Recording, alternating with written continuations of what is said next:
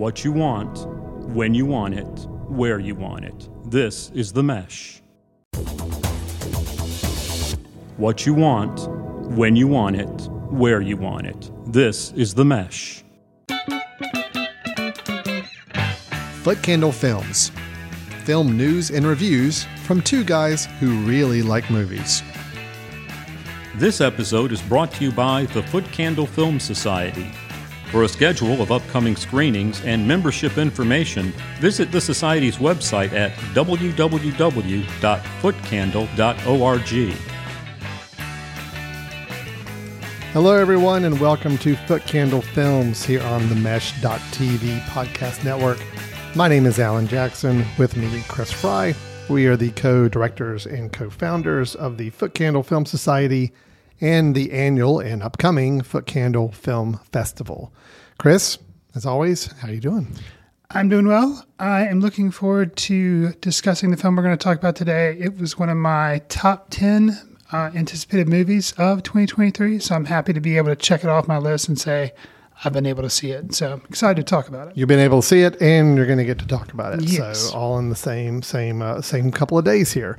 Uh, we are talking about the film Oppenheimer, which is the latest from writer director Christopher Nolan, starring Cillian Murphy, Emily Blunt, Matt Damon, and a whole slew of others. We'll get into as we get into the review.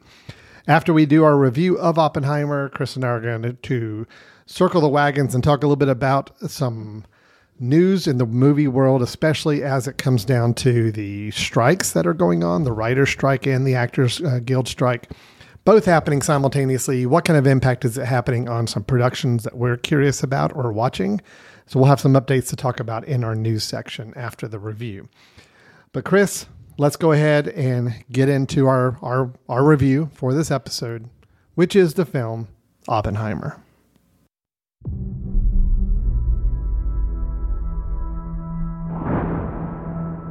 We're in a race against the Nazis.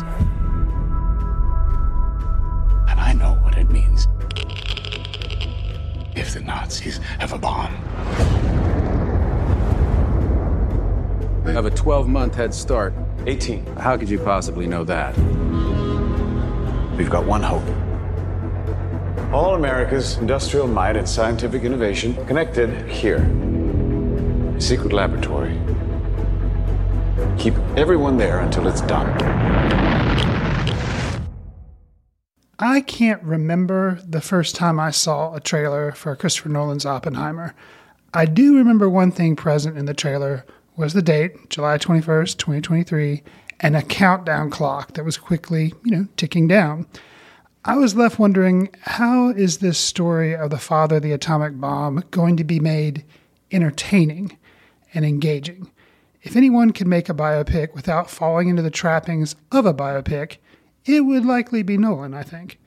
With the runtime right at three hours, did the film manage to entertain you, or do you think this film is a box office bomb about the making of a bomb? Uh, box office bomb. That's good. I like that. Um, no, this is this is good. This is good. Um, it's a little bit of a loaded answer. Good, but I'm going to go with good. No, I, I I generally did like this for a variety of reasons we can get into. Um, it is long, sure. Um, only felt it as long in, in certain parts. That again, I'll, I can go into more details a little bit later. But I think for the most part, it works with the length, and there, there's a lot of content to cover here.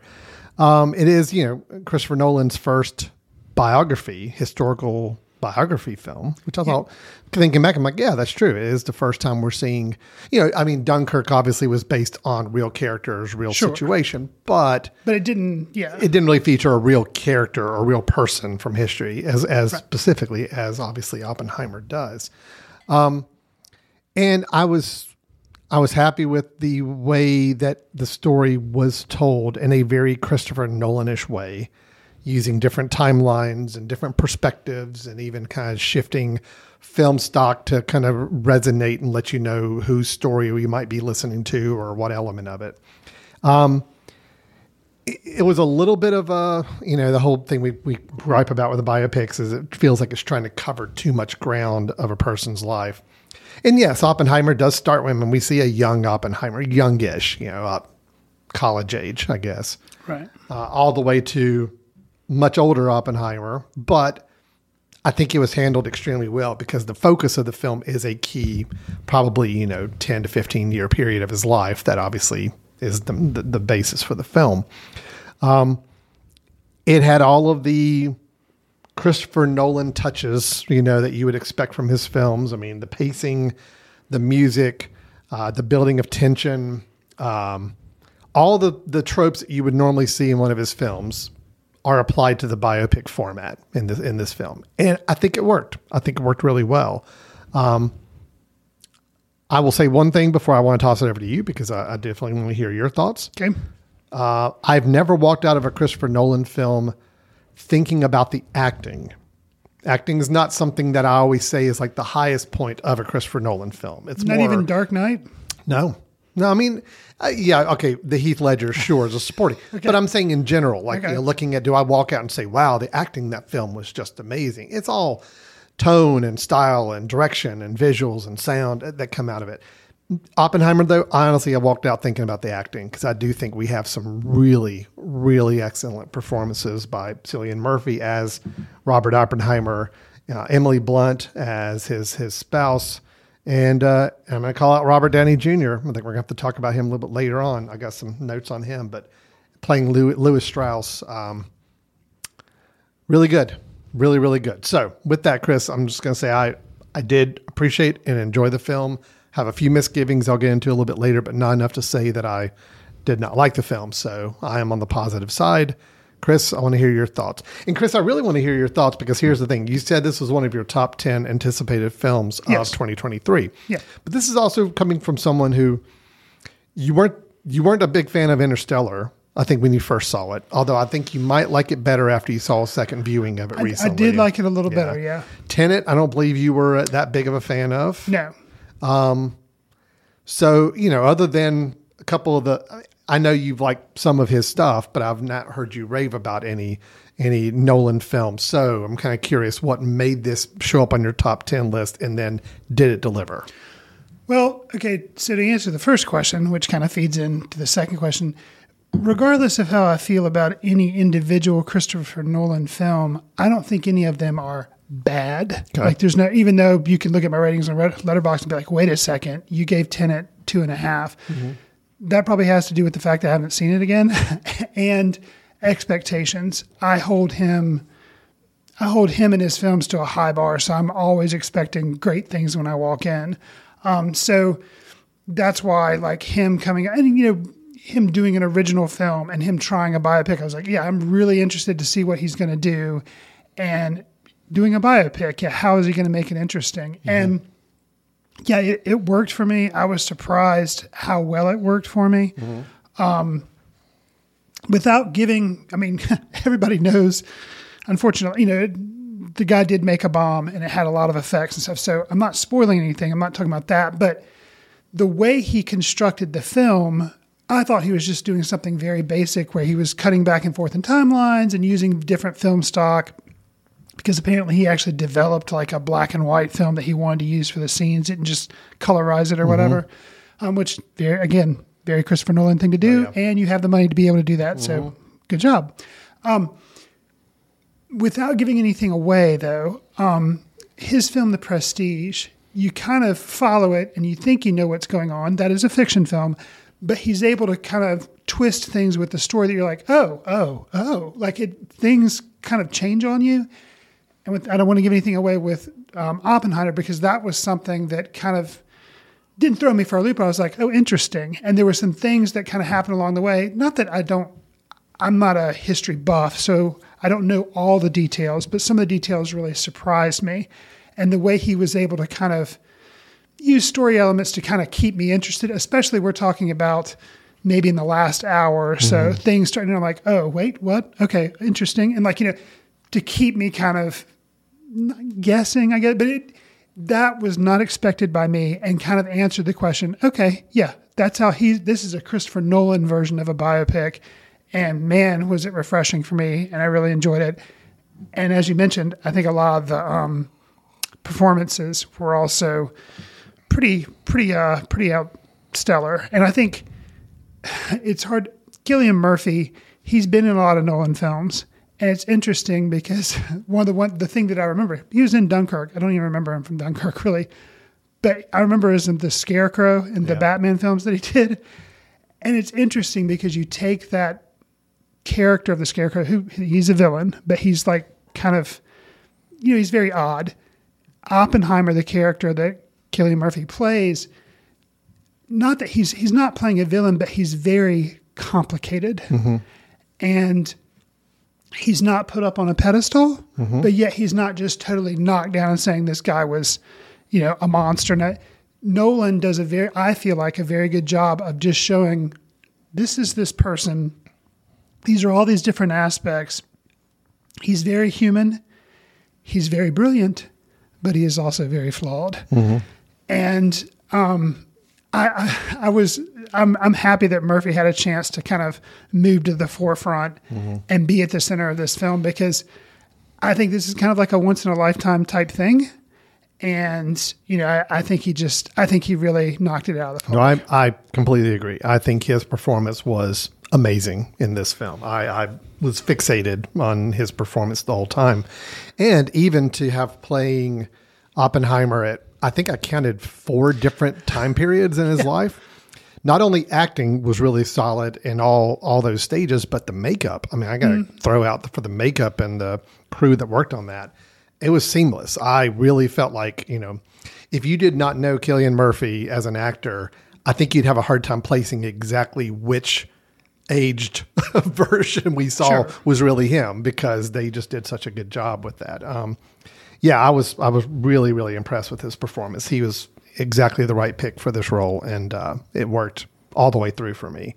Um, so a few things with from I want to get back to the acting in a second, but Sure. a couple things on the on the Nolanish side, a little bit more of the the, the film itself, the, the creation of the film Okay. um and this is both some praise and, and a couple criticisms. I think pacing is always a big thing with a with a Nolan film. But Nolan films typically go at I consider to be almost like a breakneck speed. It just you feel like scenes are scenes are just the amount of information you need, just the amount of dialogue you need before you're cutting to another scene, before you're introducing another character, before you're moving forward. Sure. The first half of this movie, uh, first hour for sure, I'll say, was pretty breakneck. Uh, to a point, it was a little dizzying. At a, at a at a point, it was a lot of characters. It's a lot of information. It's a lot of set pieces. It's a lot of movement. yes. And the fact that we're watching it from three different vantage points and timelines in a way as we're recounting these stories, it it was a lot. It was a lot. That was actually some feedback. Even people I saw the film with said, "Wow, that first hour was kind of kind of a lot, you know, to process." Right. But I think by the time uh, we get to a point in the film where, I mean, you know, you've already said it, it's not really a spoiler. I mean, there is a bomb involved in the film. I think Right. we can safely say that. Mm-hmm. I think the build up to that, about the time where the film shifts into the part of the story where they're building, Los the, Alamos. yeah, they're building Los Alamos town.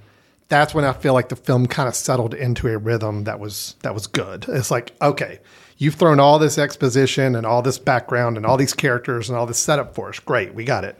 Now we're into okay, it's all kind of come together into this this middle portion of the film that I thought was the best. I thought it worked extremely well all the way through the actual detonation scheme, some of the aftermath of that. uh, It was all just so good. I do feel like the film afterwards languished a little bit. I feel like the film maybe stretched a bit too into. I mean, we, we're then dealing with some different Politics. politics. There's there's kind of a there's a political hearing that's going on at the same time. There's a more of an investigative uh, questioning uh, interrogation scenes going on. I, I felt like that started to stretch a little bit. It started to be a little a, a little repetitive after a while, but then it came back to an ending that I think worked extremely well when it capped off the film.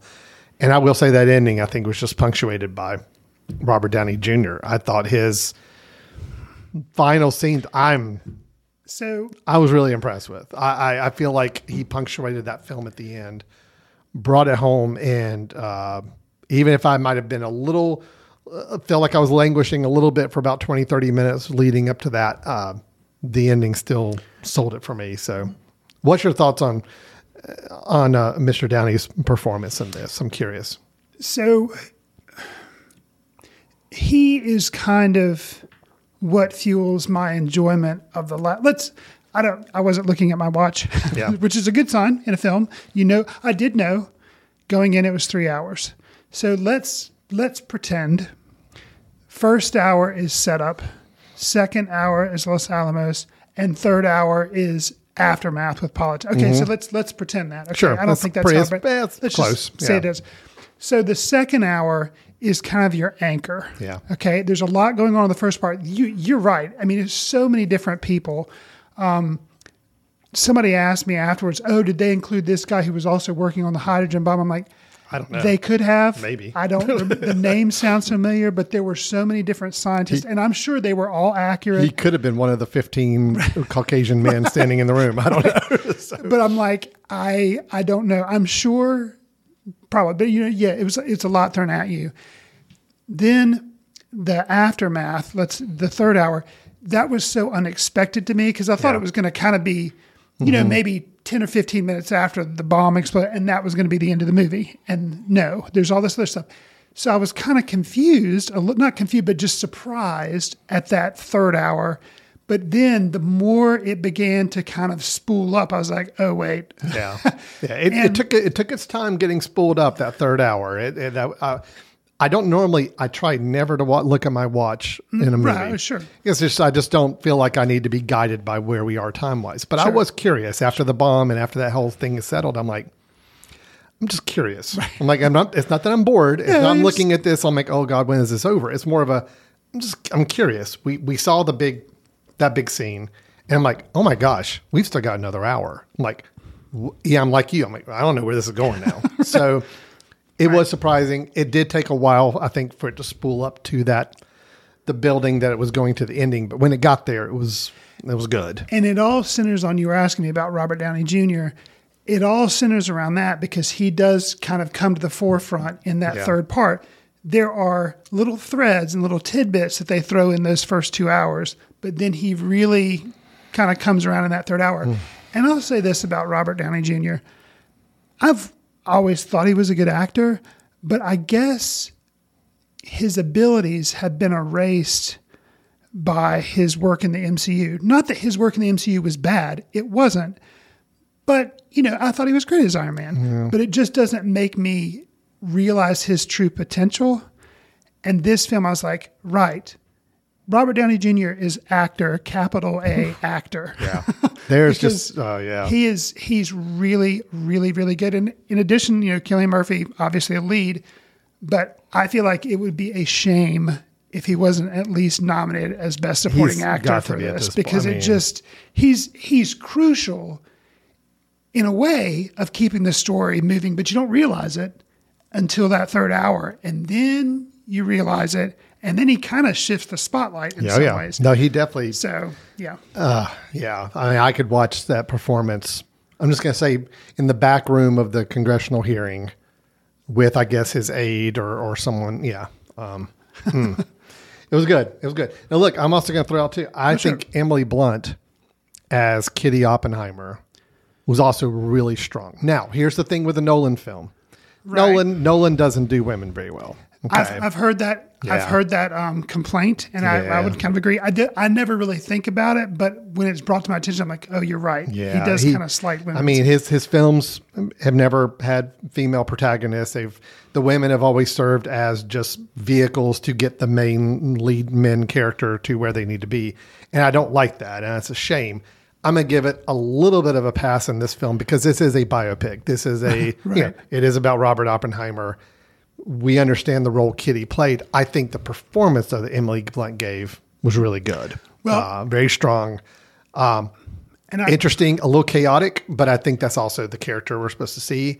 And she had her moment to shine too. I think when we get to the end and the She did. interrogation scene she was, did, and I think good. that's what. Okay, so Oppenheimer apparently. Um, a spoiler, I guess, to people who like me don't really know anything about him. Not to people who know stuff about him, but he kind of he was a womanizer. Oh yeah, Okay, so in mean, this film, yeah. you see that, and there is uh, one of his romance fling people, played by Florence Pugh, who I didn't even. I guess I knew she was in this movie because you heard the laundry list of everybody that I mean, was in Chris, it. I mean, half of Hollywood's Who's in this not movie, in it, so, right? yeah. Um, So I heard she was in it, and then the part that she's in it. Okay, that could be something that if you didn't have the Emily Blunt character to kind of counterbalance it a little bit, I can see how you'd say like, oh, that's a typical Nolan just giving women short shrift, showing she's just a plot device Yeah. and she's just treated really poorly, which all said true. However, Emily Blunt, I feel like she's more complicated and she has a scene where she she owns it and Oh. it is she shows how strong she can really be and i think that that yeah i think that could kind of counterbalance Honestly, Emily so. Blunt's performance, followed by Downey's performance, all in that last 30 minutes of the film, nailed it. I mean, it's just, it was great. And then we cap with a very, I love the way Nolan had the scene play out where we revisit a scene from Uh, early in the film yes that becomes, you've come to find out, pretty critical scene, especially for. Um, for Lewis Strauss's kind of his whole take on what's going on in the situation around him, his interpretation of a scene, and we get to see it play out and the way it was laid out for us, and uh, it's just it was great. And then that being the ending of the film was perfect. So loved it. Um, good punctuated the end really good. Um, look, I'm going to say a couple more quick things. I mentioned the makeup on, on Cillian Murphy. I thought was wonderful. agreed Maybe not as great on Matt Damon. We haven't talked about Matt Damon. I think Matt Damon was fine in this sure. movie. I think he was good. Um, I don't think he kind of rose to the level that we got with the other three we've talked about, but I, I think he was good and he did a great job in his role. Uh, I also really like Alden Ehrenreich um, as uh, the Senate aide. He was impressive. I've never seen him get to really kind of give a performance like that. and he'd kind of for me he's kind of disappeared he was in solo he was in hail caesar but then he kind of i kind of hadn't seen him in a while so when he showed up i was like oh cool there's alden ehrenreich but kind of like downey through the first two parts of the film he's Right. very you know, there's just not a lot of to him, and breadcrumbs then type you stuff start to realize where his character builds. but he to. does get to kind of have some good stuff Yeah. with robert downey jr so yeah um, But I will say, as a little bit of a concern, I- I- it's that I liked all the performances I just listed out. Sure. And I was really happy to see some actors that I'm familiar with that are not big name actors, that are not v- terribly visible actors, but getting some great roles. Macon Blair. Make- Jane, yeah. Jane, Macon Blair, Mm-hmm. he's another. Okay, yeah. Again, kind of like um, Alden Ehrenreich. I saw him. Yeah. I recognized him. First two thirds of the film, nothing, and you think, oh, he's just you know, Right. he's just kind of Then sitting at a gets some good table and he's there. But then he does get he does get to do some stuff. So, Well, yeah. you know, James D'Arcy, Tony Goldwyn, um, uh, Alex Wolff, Benny Safdie, you know, all of these guys that I really like that are great actors getting to get some good parts. And the concern is though, I just I feel like the film I feel like Nolan still relies on too many big name actors for key scenes. And it's distracting at times. I don't feel like we needed a Rami Malek playing the role he did. I don't think we needed um, Jason Clarke playing the and uh, pro- prosec- the uh, uh, interviewer. Um, Right. I don't think we needed Matthew Modine in yet another movie. I mean, look, I like Matthew Modine, but he's it's just these recognizable faces. I don't. The film did not need it, and I feel like it's actually a little jarring. because I- you're, they kind of pop up. You're Yeah. kind of like, oh, look at there. Look oh, there. look who it is! Like, because even in the theater, the people behind me are like, "Oh, look, it's Rami Malek." I'm like, okay, that you know, it didn't need that. It did not need it, and and uh, I feel the same way about Wes Anderson films sometimes. Although Wes Anderson, Mm. I was at least, about to bring him up. although Wes Anderson has fun with it, it's kind of fun that you see these big name actors. It's not needed for a Nolan film. I mean, really, you've got three or four key leads who all have incredible parts to play, and then let these other actors that are not as household names and recognizable names, but just good character actors fill in those roles. I ju- we just didn't need the other big name, um, uh, the big name marquee actors kind of playing these parts, but they really had like four or five lines, maybe if that. I mean, I can see how, from his perspective, he's like, he's just really established now, and he can get pretty much Oh, whoever he wants. I'm sure everybody wanted to take a role. It's like you, did, Rami Malek's like, oh, good, I get a role. I'm in the film for like four minutes, Cool. and I get to say three lines. I'm I'm in. Count me in. you Right. know. Um, But I, I can see how it's it just a little distracting. jarring it kind of jarred you out of the film. It's like uh, the film goes in such a good rhythm that's like when those moments happen, it's like somebody turns around and like, oh, look, it's that actor that we all know, and you know from this other thing.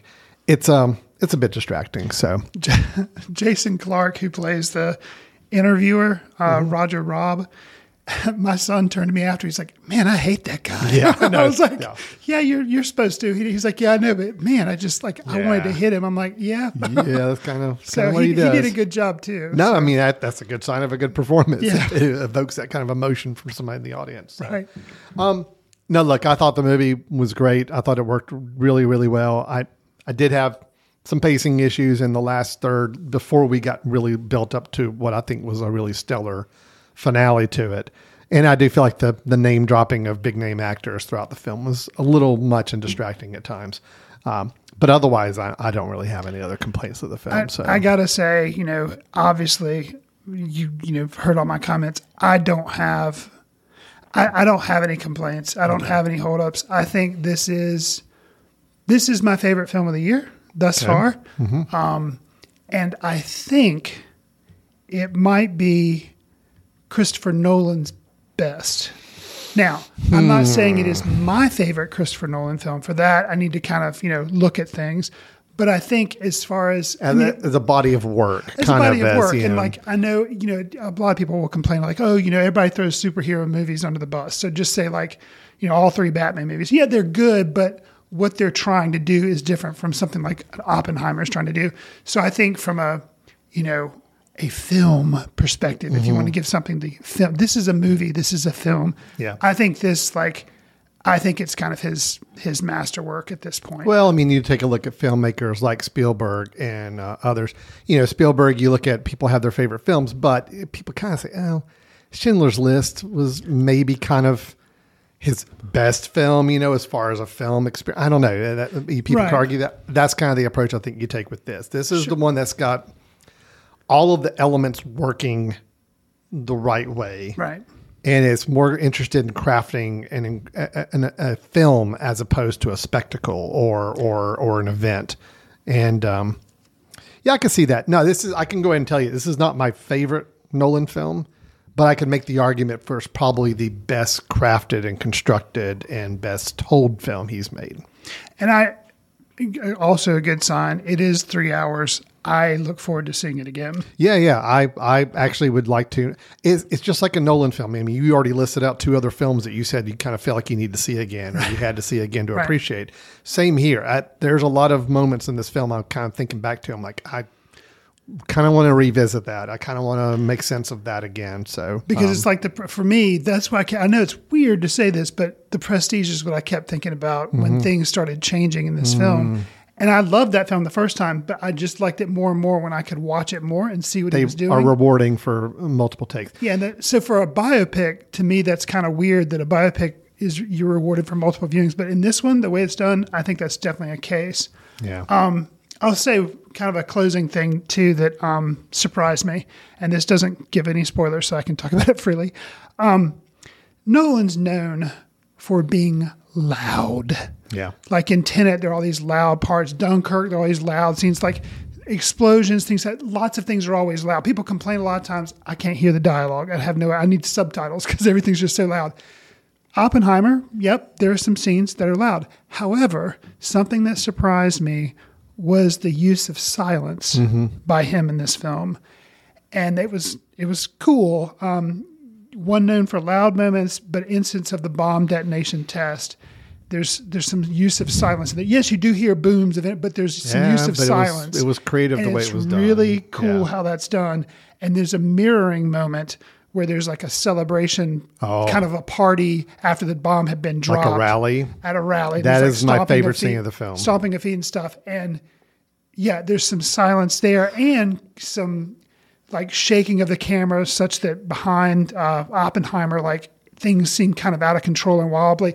Like just I don't know, really imaginative and very powerful and images that'll stick with me for a long Oh, yeah. time. So, That that rally celebration scene, um, it's probably the most.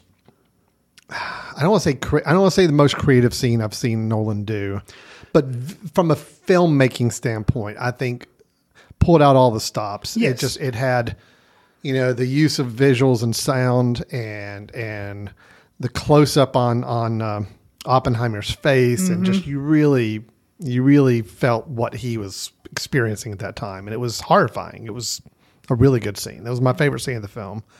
Um, And then the lead up to the actual bomb detonation, I thought was extremely well done. Although we have to point out, I don't know if uh, you know your kids were fans of Nickelodeon growing up, but uh, Drake and Josh, the old TV show from Nickelodeon. Do you remember this show? I remember the title. I don't know that I. Yeah, the I two don't, two young boys, Drake and Josh, Okay. getting into shenanigans and whatnot. Okay. So Josh was the one who pushed the button in the bomb scene. Okay. Yeah, that is uh, I forget his name offhand, but that is Huh. the actor that played uh, Josh from Drake and Josh, which I thought was interesting. Hmm. Uh, didn't even mention that the film actually has Josh Hartnett in a pretty big role, which I and you was surprised whole- by. I haven't seen him in a while. I haven't so- either, and I cannot remember the act. Something Jan-Michael Vincent, who used to play an Airwolf or whatever. I think like he is him. deceased. Yeah, he Um, looked just like him though. I kept thinking that was him because it was like he has these like eyebrows and like this kind of smile Yeah. on his face. Was and I was like, is that that dude? But I think that dude's passed away. Who is that? And I was like, oh, that's Josh Hartnett. Yeah. Like, so yeah, that was kind of a weird. A That was a weird thing, but I thought he did. up. I thought he did a good no, job he was too. good. He was So- very good too. I liked it. So that is Oppenheimer. I think uh, we were both very much in favor of this film. Uh, Chris is calling it his favorite of 2023 as of here mid July. So that's uh Yeah. that's pretty good. I mean, you know, look, I, I know we got a lot of good films coming out later in the year that Sure. may be vying for your attention, but to be at July and you say it's your favorite, that's a pretty good, uh, pretty good sign. So, Yeah, it, it's like other things aren't even close. wow. So yeah. Okay, well, very interesting. I don't know where this falls on my list. I haven't I haven't put any brain power towards formulating my list of the year. The rest of the year's been a blur already anyway, so I don't know. And plus, I'm operating right now on like really about four hours of sleep and uh, long day. Sure. Maybe that's the reason I felt like the third act dragged on a little bit. It might have been a little bit of my frame of mind at that point, uh, come close to midnight and me watching this. But um, Sure. Anyway, regardless, really good film, really well done. If you are a Christopher Nolan fan of his other work, I think absolutely there's tons here for you to appreciate. But even if you're not, I think people who are even just uh, his, you know, people interested in the history and the story, I think are going to get enough out of this and find this to be a an engaging story to to follow. So, um, uh, good recommendations from both of us there. That is Oppenheimer. It is in theaters. Chris, you saw it in an IMAX I did. screening, right? I did. I did not get to, despite my best in, uh, uh, efforts last night to find an IMAX screening somewhere during my travels, where I was on the road all day trying to find a way to see it. Um, is is that? Uh, uh, do you? I don't know. You don't have a basis to, of comparison. To accurate judge, so, I'll need yeah. to see it just on a Yeah. regular screen. But I will say this, you know, obviously Nolan makes movies not to be watched on your phone or a tablet. right. So yeah, I, I would encourage you, even if you can't, just go see it in the theater because I think it definitely Oh, yeah, benefits definitely from the biggest screening, screen yeah. possible. I mean, I don't think.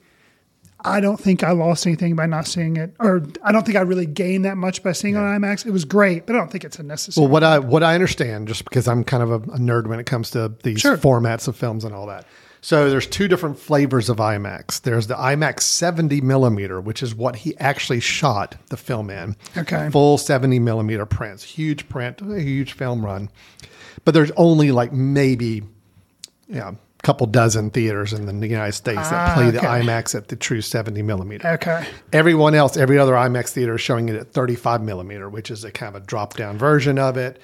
That's the version that you saw and Uh, most yeah, people see. Yeah, I think I probably saw the 35. and then I saw it on just a standard sure. cinema screen. So, uh, from what I understand, the IMAX 35 millimeter is still good and a nice way to see it, but it's still not the original format. So we're not, none of us are seeing it in the format that he shot it in. Only people like select cities where there are those screenings. So, um, So we expect next time, Mr. Nolan, for you to fly us to one of these locations so that we can see it in 70 millimeter. that or we just petition our hometown of Hickory, North Carolina to build a, a IMAX theater capable of showing 70 millimeter prints and Sure. we'll make sure we can get it from there on out. I'm sure So- that's very cost it's high. It's high on their priority list right now. I'm sure. Absolutely. All right. Okay, that is Oppenheimer, and we're going to go ahead and take a quick break. And when we come back, we're going to capture a little movie news, talk about some strike impact on some films that we are watching and looking forward to. So stay right to stay right stay right here. Sorry. Here again, my lack of sleep is catching up on me. Stay tuned. We'll be right back with Footcandle Films in just a moment. This podcast is sponsored by Jackson Creative, a custom communication agency located in downtown Hickory, North Carolina, specializing in online content creation. To learn more, visit thejacksoncreative.com. Jackson Creative, we tell your story. Welcome back to Footcandle Films here on the Mesh.tv podcast network. Alan Jackson and Chris Fry with you again here. We had our review of the film Oppenheimer, both of us giving very strong positive recommendations on that film. But let's talk a little bit, Chris, about films that are supposed to have come out maybe this winter, well, in the next year, let's say Okay. that are now maybe experiencing some delays. And mainly the delays are, in case you uh, have been living under a rock for, for the last couple of weeks, maybe not familiar, there are some strikes going on in the entertainment business. We have a writer's strike that's been going on now for a couple months, right? At Right. least. Um, and then just a couple weeks ago, uh, actors, also the Screen Actors Guild, went on strike as well. Now, when they're on strike, I mean, that means that, of course, the writers can't write any, will not write anything for the studios. So that includes television and uh, movies at this point. So When- if you're wondering why you haven't seen new episodes of like The Daily Show or something like that, Yeah, something that, that's why. especially like late night shows that were like, you know, being produced that day, that's because writers are not writing. And if you don't write, you don't have any content to film. And then the actors going on strike, that basically means, of course, they can't perform in any acting uh, role in a film or TV production, but also they can't go out and, or they will not go out and promote a film. Right. So there's no, um, I mean, I think even going back to Oppenheimer, the strike kind of started right in the midst of the Oppenheimer premiere. And so the lead actors left the premiere and are no longer able to kind of promote the film. So if you see anything out on the internet, any actors promoting a film, it was probably recorded before the strike began and they're using it now. But Right. as of right now, nobody can go out and uh, nobody is going out to promote these films either. So, Chris, that obviously has a big impact. Both of those together. It's the first time the two have striked at the same time in like 60 years. And uh, there was some big, big uh, shifts in Hollywood back at that time when it happened. We've gone through a writer's strike in the last 15 years. Right. You know, and I remember it having a pretty big impact on Sure. things not being made and a lot of delays. We saw a lot of reruns. We saw a lot of, you know, uh, reality shows. Mm-hmm. Movies that had up. been shelved, and then they're like, "Oh, we'll go ahead and put this and out because we'll put something out." Uh, little things like I saw an announcement that uh, ABC, the television network, was going to be airing some of the Disney Plus shows, like the Marvel Disney Plus shows, on ABC. Like the Miss Marvel show is going to be shown on ABC Because they can, because they They own can. It. They own it. It's right. already done, and there's an audience still. That I guess they feel like for people to see it. So anyway, so some interesting things happening, and all indications are from what we're reading and seeing is that these strikes could be going on for a while. So Right. this is not a matter of like we're talking like a month or two blip of things just being shifted schedule wise. No, we're talking we could be really seeing some a dearth of original content here in the next year for sure. Um, so I want to kind of mention a couple of productions in particular that they've made some announcements that things are changing um, because of the the strike. So Dune, you know, we have part two of Dune coming out. Um, Dune Part Two is supposed to be coming out at the end of this year, November third, Okay. twenty twenty three. around the holidays. Mm-hmm. But they are now saying that amid the two contentious Hollywood labor strikes, Warner Brothers is strongly considering pushing the Timothée Chalamet and Zendaya film to next year. which I can see how, you know, I think if it came out, it'd still make a lot of money. But the promotion of not being Yeah. able to have Timothée Chalamet make the rounds of talk shows or Mm-hmm. Zendaya or the, the other people in the cast, yeah, I can see how that would that would hurt it. Yeah. So Dune 2 could be, and that hasn't been officially done, but that's like, that's where the word is that they're talking about bumping it. Um, another one that's looking at another uh, moving back new dates would be, and this is one I, I've heard briefly about, but I actually kind of wanted to talk a little bit about it. Um, it's a musical version of the movie The Color Purple. Now, I had heard in passing that this was being worked on, but honestly, it kind of fell off my radar. But I'm I'm really kind of intrigued, and I want to follow this a little closely. So, The Color Purple, obviously, uh, famous play, novel, a novel that became a, a, a musical play as well. But of course, the Steven Spielberg movie back in the '80s. So this will be a movie version, but is musical. So it's going to incorporate the stage musical elements to it as well. Uh, Oprah Winfrey is a producer on it. Um, it's directed by Blitz Bazawule. Are you familiar with with the am not. director? Okay, so he made the the burial of Kojo was a film from a few years ago that got some awards um, recognition. But the thing I think probably the most known for directed the visual album uh, for Beyonce, the Black is King visual album, like an hour and a half Okay. visual album. Directed that, and then now is doing the Color Purple. It's a pretty good thing to have in your resume. I think Works so for too. Beyonce. Absolutely. and then uh, Halle Berry, Halle Bailey, who was the Little Mermaid, Oh, right. is In the Nettie in the new sure. uh, the new Color Purple. So I'm I'm very intrigued. I'm very excited about that production, but now I'm disappointed to hear that it's also looking at new dates for it to come out. And again, these are not because those films are not done. Those are because those films, you know, they're looking at how do they promote them Promote and how do they get the word out about them. And if you can't use any of your actors, it does become a challenge to to, to promote it. So So Dune 2 was done. I know it's been done, but you're saying Color Purple is also done. I think Color Purple is supposed to be coming out this winter. So Okay. that was going to be something coming out this winter. So that's being affected. Got you. And then, Chris, just brace yourself. Um, Aquaman and the Lost Kingdom Ah. is also one that's supposed to be coming out this uh, December, I believe. It is also another one being considered to move. Hmm. Um, I think right now, Color Purple and Aquaman sequel were both slated for December 20th and the 25th. So right around Christmas time. So there's some good counter programming. You have Aquaman the new, Yeah. and the Color Purple musical. Interesting.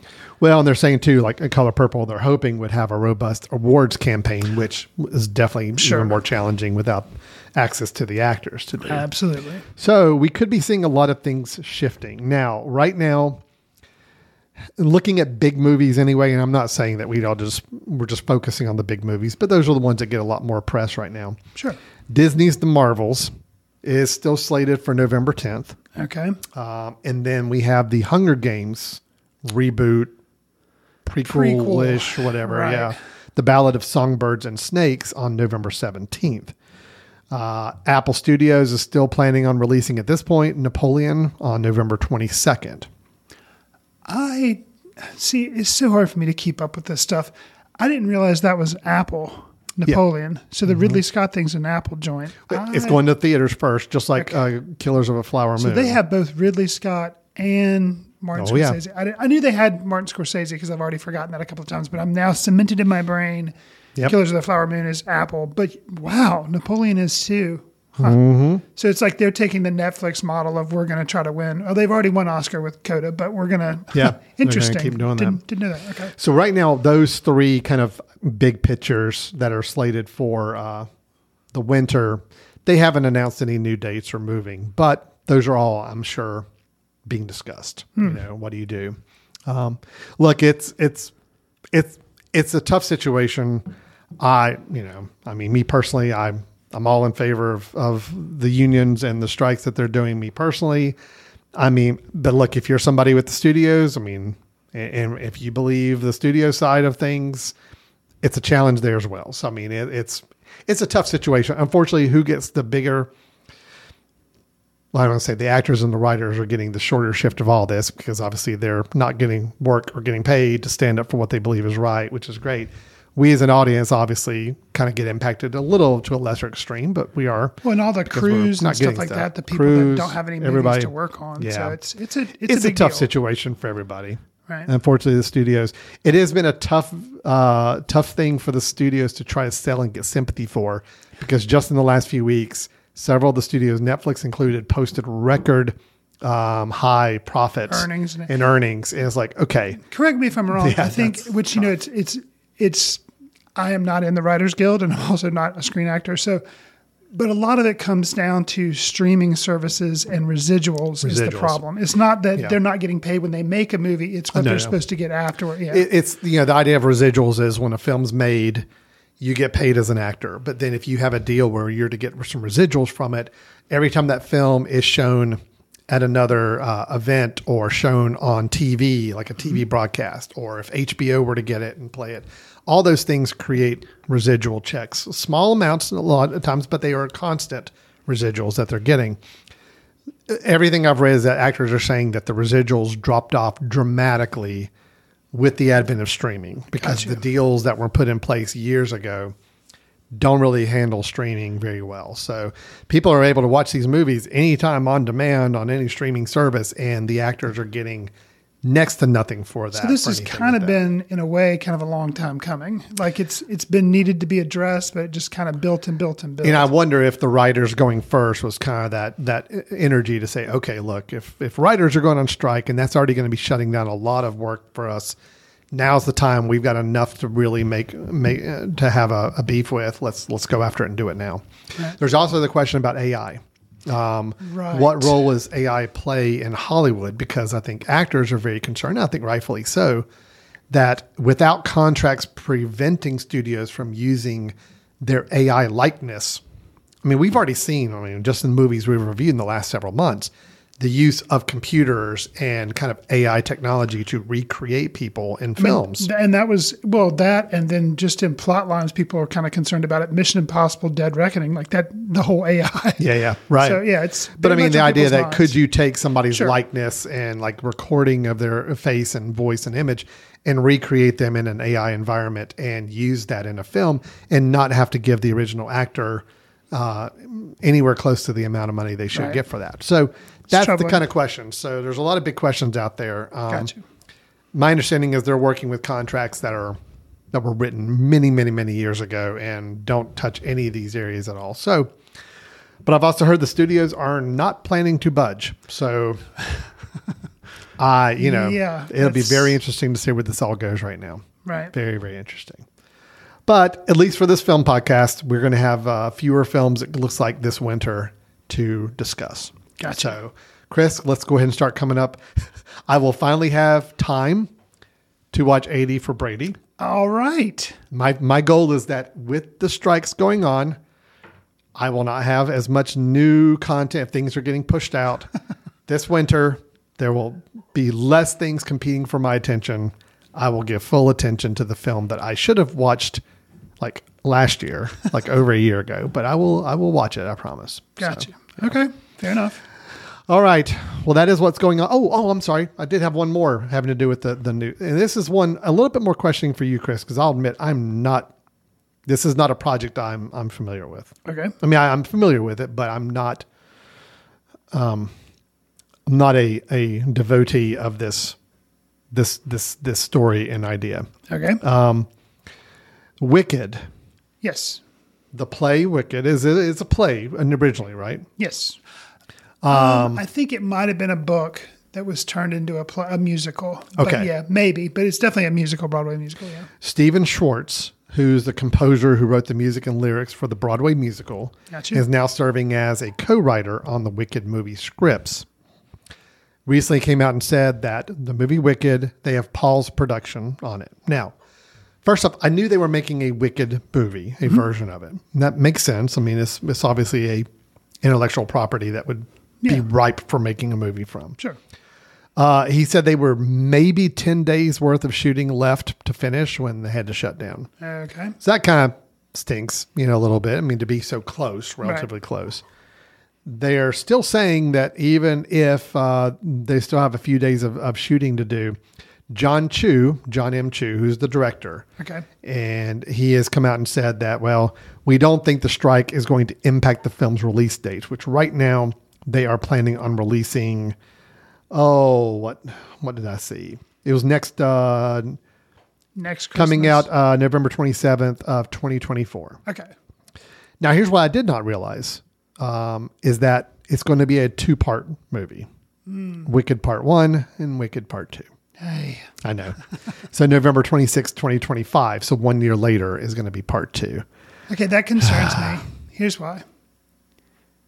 I've seen the play. Okay. It's a good play. The music's good. The stories, I think the story's really good.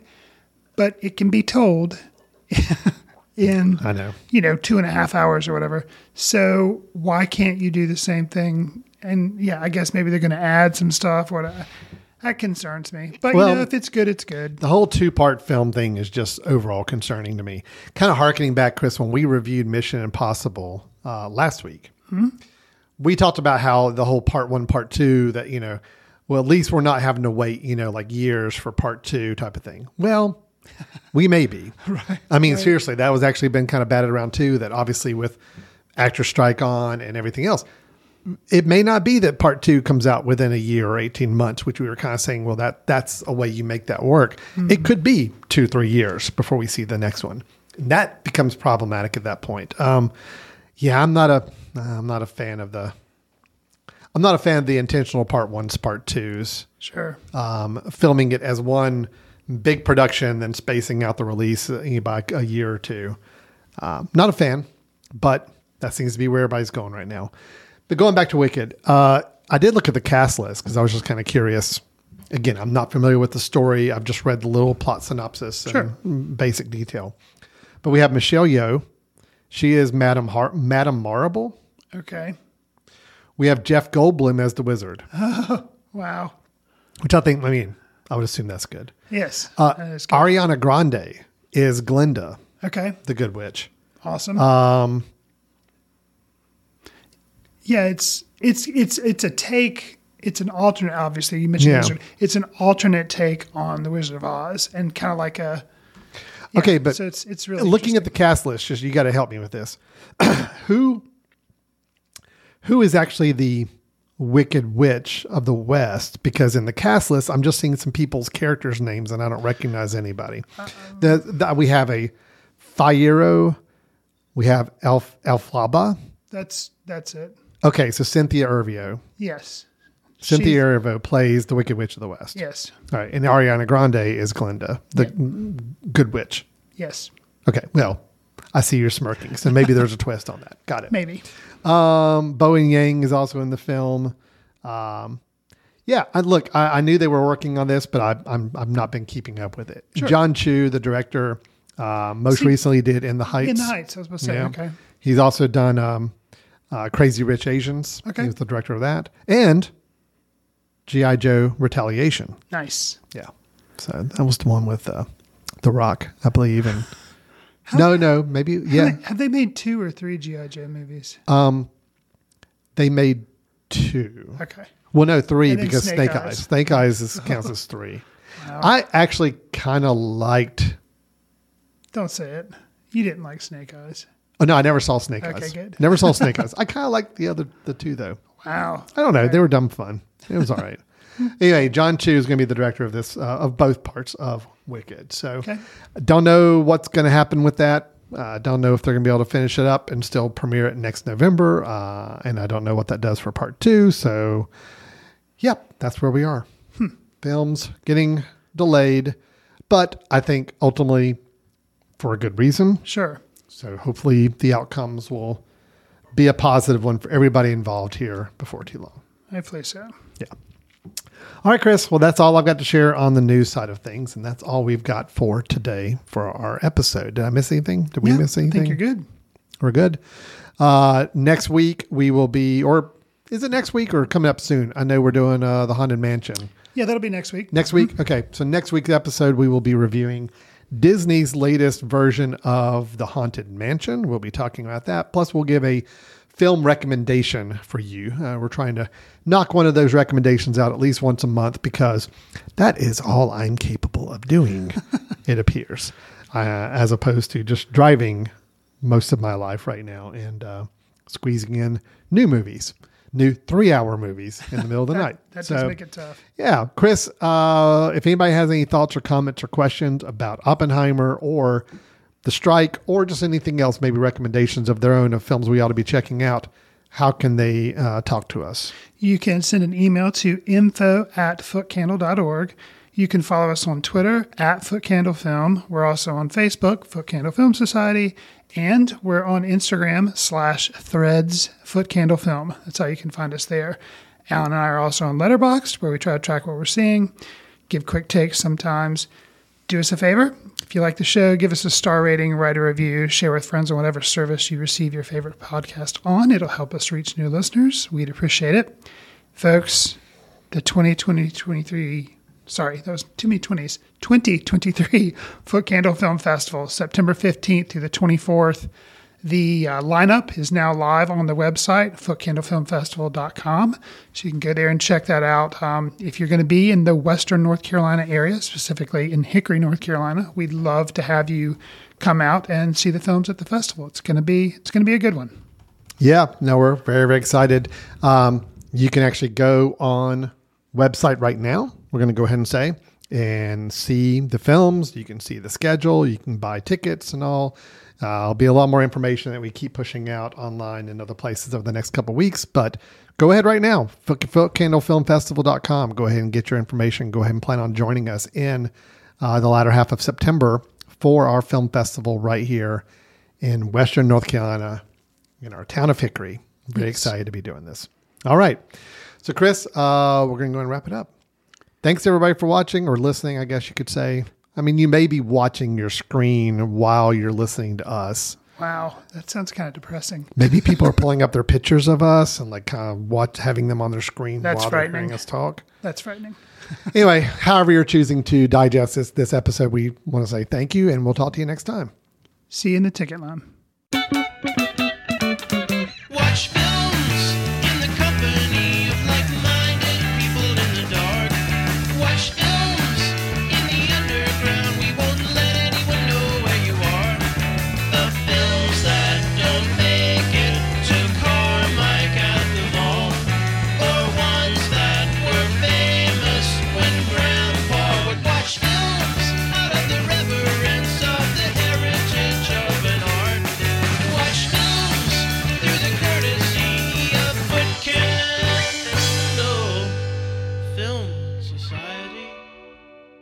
Special thanks to Carpal Tuller for the show theme music.